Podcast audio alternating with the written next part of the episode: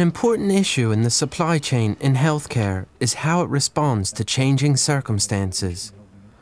A crisis in 2001 provides a powerful illustration. During 2001, the issue of uh, single use instruments became uh, a key critical and urgent issue that the NHS uh, presented us with. Um, it came from uh, some research that was uh, published that suggested that variant CJD uh, was not able to be sterilised and therefore um, it wasn't, sorry, wouldn't be eliminated from sterilisation and therefore standard instruments, once they've been sterilised, would still carry the prion. This led to a, um, an edict from government basically that surgeons had to use their instruments only once. Now, in that time for tonsils and adenoids, which is the particular condition that was being discussed, we were selling instruments for that condition that would be used over a period of 20 years because they were made to last for 20 years.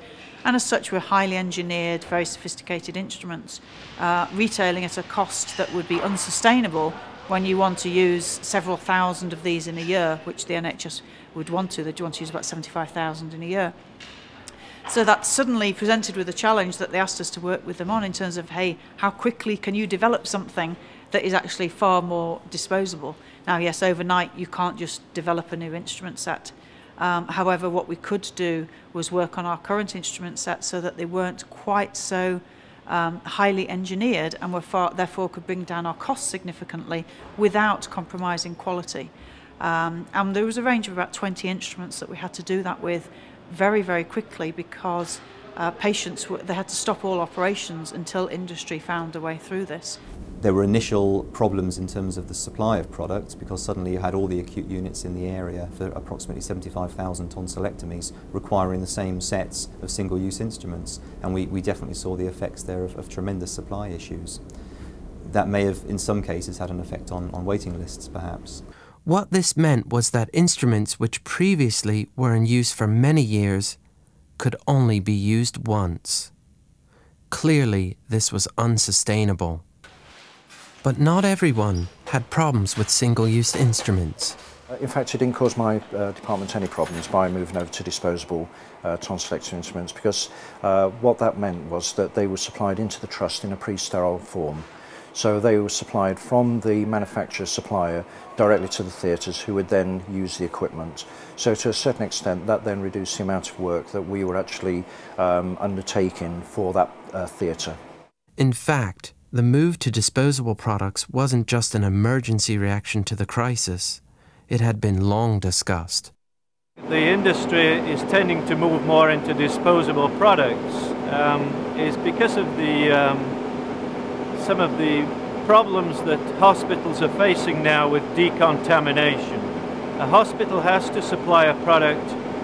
After use, it has to reprocess it and bring it through cleaning, sterilization, and present it back to the next user in a clean and sterile condition. The regulations have always been in place, but they're now tightening these regulations. They're having to uh, validate this process. This process in its, uh, by definition, requires um, uh, a high degree of uh, quite a complex unit to clean it and bring it back round and costs a considerable amount of money. It's therefore in the, uh, the customer is, is prepared to take an instrument at, um, at a cost which is beneficial to him where he can uh, then use the instrument once, the instrument is guaranteed clean and sterile. After use, he disposes of it, and the next time he does that procedure, he starts with a new instrument, a validated product. I suppose you could argue that in the ideal world, everything should be single use, because there's no problems then of uh, fatigue and breakage of the implant, there's no question of disease transmission, etc., etc. But obviously, must draw a balance. Uh, I mean, saw blades and um, drill bits the items used most of all by orthopedic surgeons, and um, they have you know, a finite lifespan.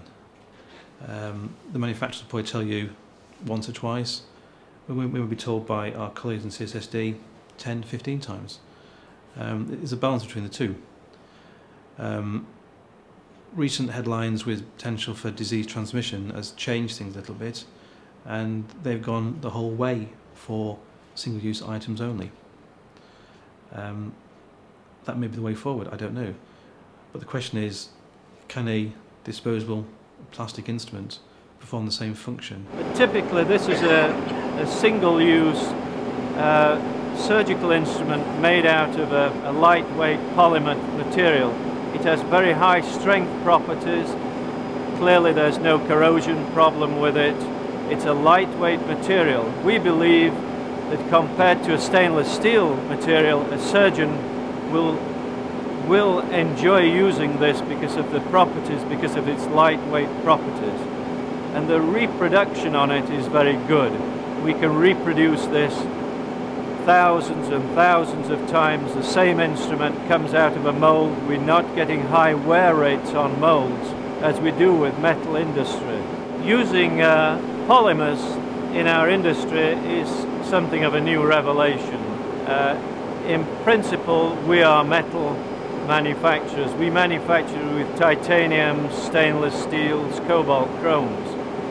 By definition, these materials are expensive. We're now looking to move on to plastics or polymers, which are new to the industry. Surgeons are not used to using these, however, we believe in some instances that a surgeon will be quite receptive to them because of their lighter weight, because of their guaranteed uniformity. Typically here we have a tonsil snare, which, which is a, a high quality product. This is designed to guillotine the tonsil from a patient in a very clean and efficient way. The fact that it's made out of a polymer will make absolutely no difference to the functionality of the product. Well, I think for me as a surgeon, as long as the instrument does the same job as one before, probably none. I think in terms of the NHS, be able to increase cost because you have to find new materials for these instruments to be design, research, etc., etc. So, need to be work between the surgeons and the manufacturers to make sure what they're making is what we want. So that'll go backwards and forwards a few times. The traditional supply chain looks at products from cradle to grave, and with single use products, there's an acute problem with disposal. Well, it's a good question. How do you dispose of these types of uh, plastic instruments? And it's, it's a question that we have to answer to our customers as to how they, dis how they um, dispose of it. Because, of course, we're all living in this world environment where we must um, take care that we're not polluting the atmosphere. The bottom line is that these types of uh, polymers, in fact, when they're destroyed through correct incineration, are less toxic than burning wooden products. So we don't have any major concerns about the disposal of such a product. In fact, in hospitals of today, they're disposing of vast quantities of this type of product anyway in a day-to-day -day basis. I doubt that we'll ever see the day where all instruments are made out of plastics. However, material technology is moving all the time and um, tomorrow we may have materials that are capable, that have the strength and capability of steels which can be injection molded at low cost. But um, certainly in the near future there's a lot of mileage to be taken for producing low-cost product out of polymers, out of plastic materials to compete in the marketplace with stainless steels.